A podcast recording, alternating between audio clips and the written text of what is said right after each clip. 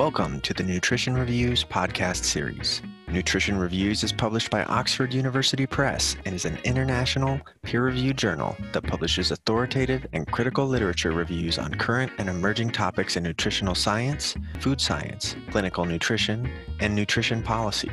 Each month, we talk with authors who have contributed to Nutrition Reviews to find out who they are, why they wrote the review, and how they think their review should be used to advance nutritional sciences.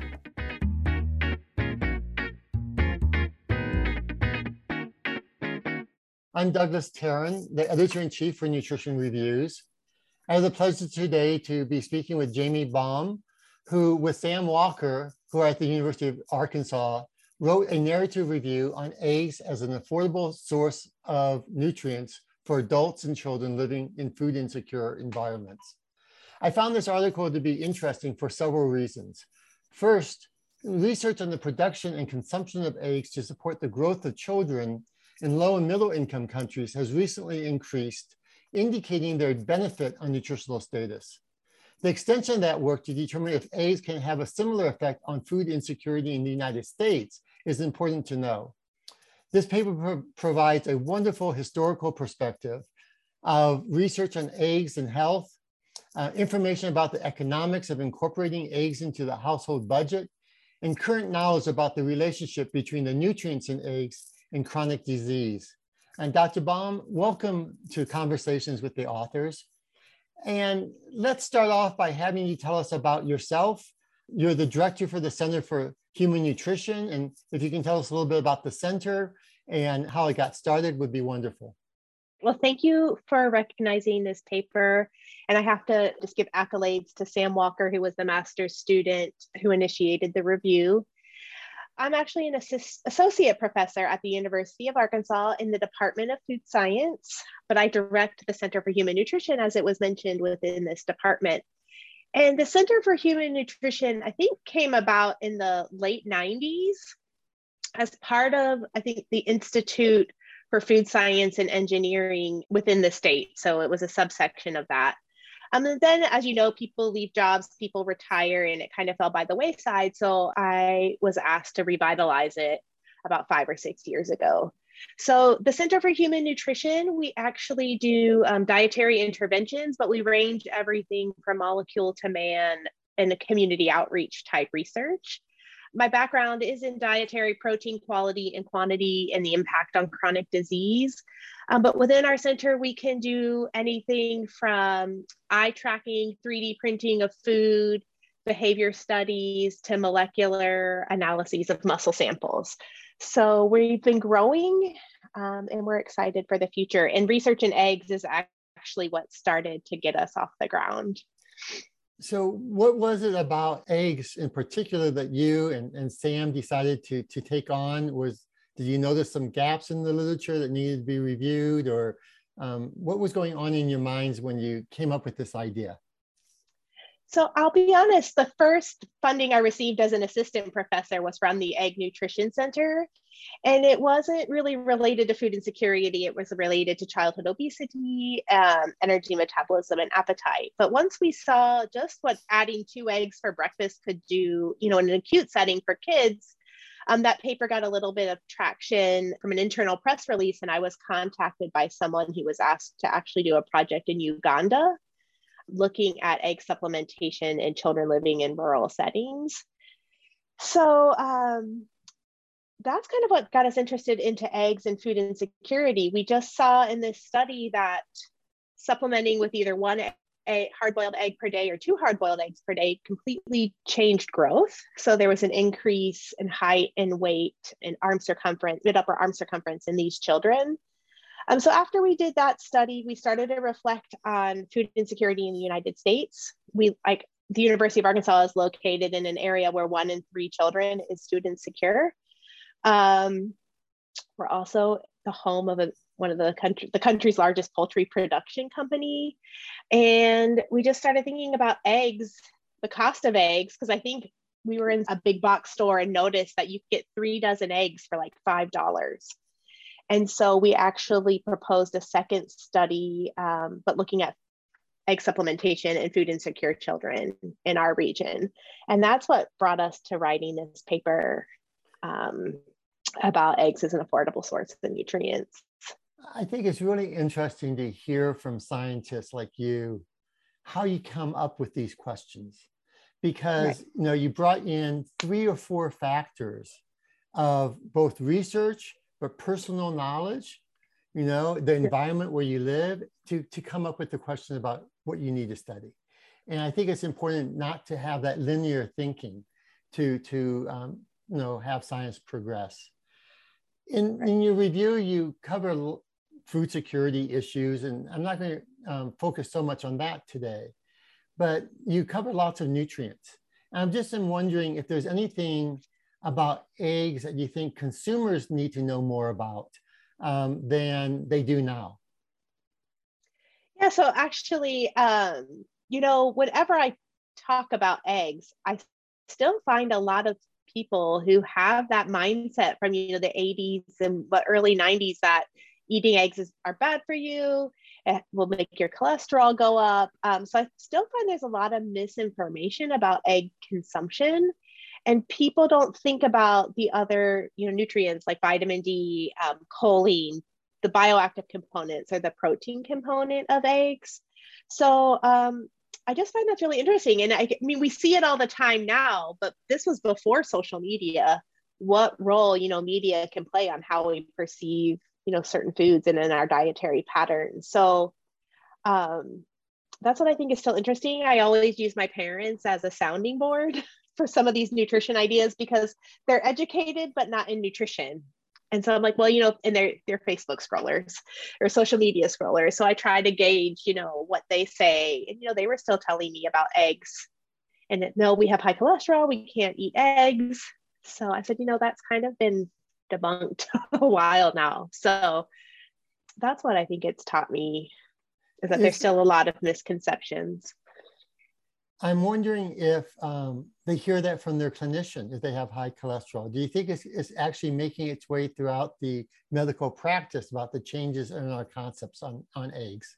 I, I worked for a cardiologist as an undergraduate student uh, looking at mm-hmm. defibrillation. So you know, getting people out of heart attacks, which got me to say I wanted to study nutrition to prevent the heart attacks. And I remember right. when eggs came out, and all of a sudden he was going to stop eating eggs because he was a cardiologist and very health conscious.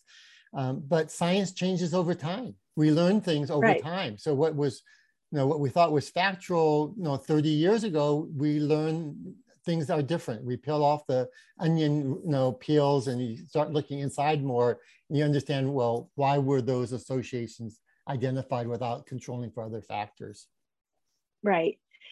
Yeah, and I think um, I mean part of it I think is that you know a lot of medical professionals don't have to have formal nutrition training, if any nutrition training at all.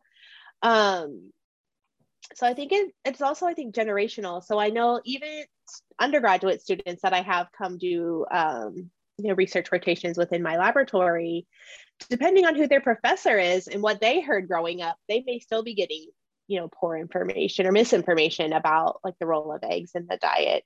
So they could be hearing it. I just think know it's not talked about because there's not a sensational headline there. So i think they just heard it once and then kept it.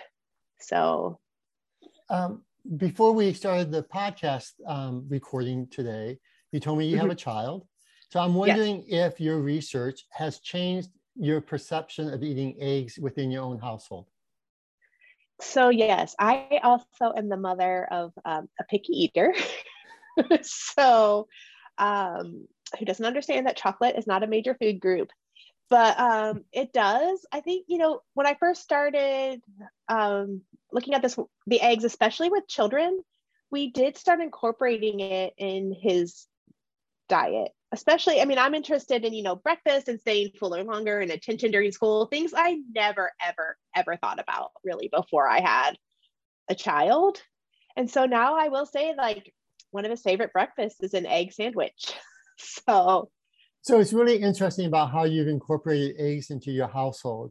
So i'm now wondering um, what do you think other researchers should take from this review um, as far as research goes? Are there things that you think need to be studied? And then you can tell us a little bit about what you plan to do next. So I do think, obviously, it's the whole diet, what we eat impacts our health. But I think really until moving to Arkansas, because I've never, you know, really lived in the South or um, been exposed or like knowingly exposed to such high levels of food insecurity in our own country.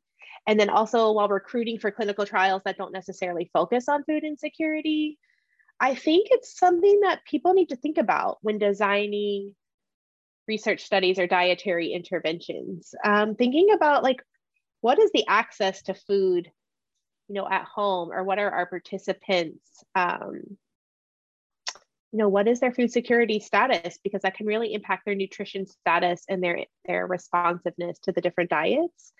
And I think, you know, eggs are often overlooked as, you know, a dietary intervention tool. Um, I mean, I guess one challenge with eggs, at least in our country, is that they have to be refrigerated. But you know, across the world in many countries, eggs do not have to be refrigerated. That's what made them a perfect protein source to study um, when we were doing the study in Uganda. So I think you're just thinking about you know, a dietary intervention that is affordable, that can be implemented by most people who have a refrigerator and some sort of cooking or heat, heat supply. Um, and thinking about those things when we design interventions like diets and foods that can be accessible to all or most most people that's what sort of made my it changed my entire way of thinking about how i do dietary interventions and thinking about my population what, what do you yeah. think you're going to be doing next? Are you going to keep studying eggs or are you moving on to other types of research projects? You are the director of a big center, so there's sure lots of opportunities that you have available to yourself. Right. So, I mean, I do, my history is in dietary protein, um, body composition, muscle functions. So that will definitely see, continue to be a role, but I do have a 25% outreach appointment with extension so during, which I hadn't really thought much about in terms of research, but then during the pandemic, I would say if you had asked me this question two years ago, I would have continued following up on eggs as a reg, maybe as a source of complete protein for regulation of appetite, muscle health, things like that. Um, but now the one thing this writing this paper and thinking about eggs in terms of food insecurity has thought of is, you know, when we we did a survey before starting this research about how people perceive protein from lower in- we went to a free healthcare fair that was local and just asked people their perceptions of protein and people think it's you know good for you but really expensive or not accessible to them. Um, so sometimes i think that my research is a really first world problem how to increase animal sources of protein you know to increase muscle mass so I think, you know, during the pandemic, we couldn't come into the lab at the initial parts of the pandemic, and I had to rethink everything. I actually increased the outreach part of my research. So we designed an 18 month, um, I guess, choose your own adventure program on educating people on nutrition, health, physical activity, well being, and behavior change through personalized coaching, YouTube channel, web weekly educational sessions, just to bring people up to baseline nutrition and physical activity knowledge. So that's something I never thought would take off, but got a lot of traction within our state. So that's one place we're going. I started getting interested in 3D printing of food because you don't need IRB approval to practice 3D printing and you don't need you know bodily fluids. So we're working on using you know different sources of protein to create personalized food products to meet different um, dietary needs and different disease states. So that's another thing where totally different than molecular mechanisms of muscle regulation. So those are sort of some of the outside of the box things that we're doing um, in the future, in addition to the traditional work that I've worked on on protein quality and quantity. Dr. Baum, yeah. this is really interesting. The variety of, of, projects that you have that still relate to protein in different ways right. uh, really shows your, your strength in this area of research. I really appreciate you know having you take this time to speak with me, and I wish you the best in your future research. Okay. Thank you.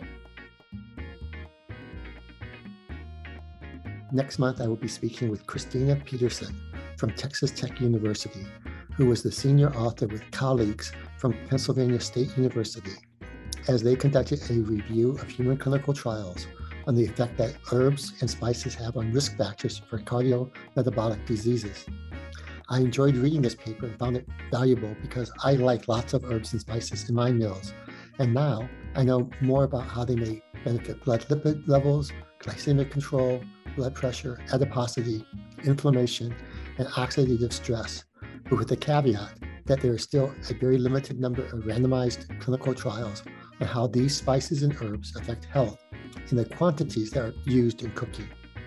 I strongly recommend reading this review to learn more about turmeric, cinnamon, ginger, red pepper, fenugreek, saffron, black pepper, cumin, coriander, and the herbs dill, oregano, sage, parsley, and Russian tarragon. Reading this paper will get your taste buds ready for a great meal. The Nutrition Reviews podcast was produced and edited by Eric Healy at the Western Region Public Health Training Center studio at the University of Arizona, Mel and Enid Zuckerman College of Public Health. Original music was created by Eli Ruiz. Funding for the podcast was provided by the International Life Sciences Institute. To get more updated information on nutrition, go to the journal's website at academic.oup.com slash nutrition reviews and subscribe to the podcast to be notified when the next episode is available. I'm Douglas Taren. Thank you for spending some time with us.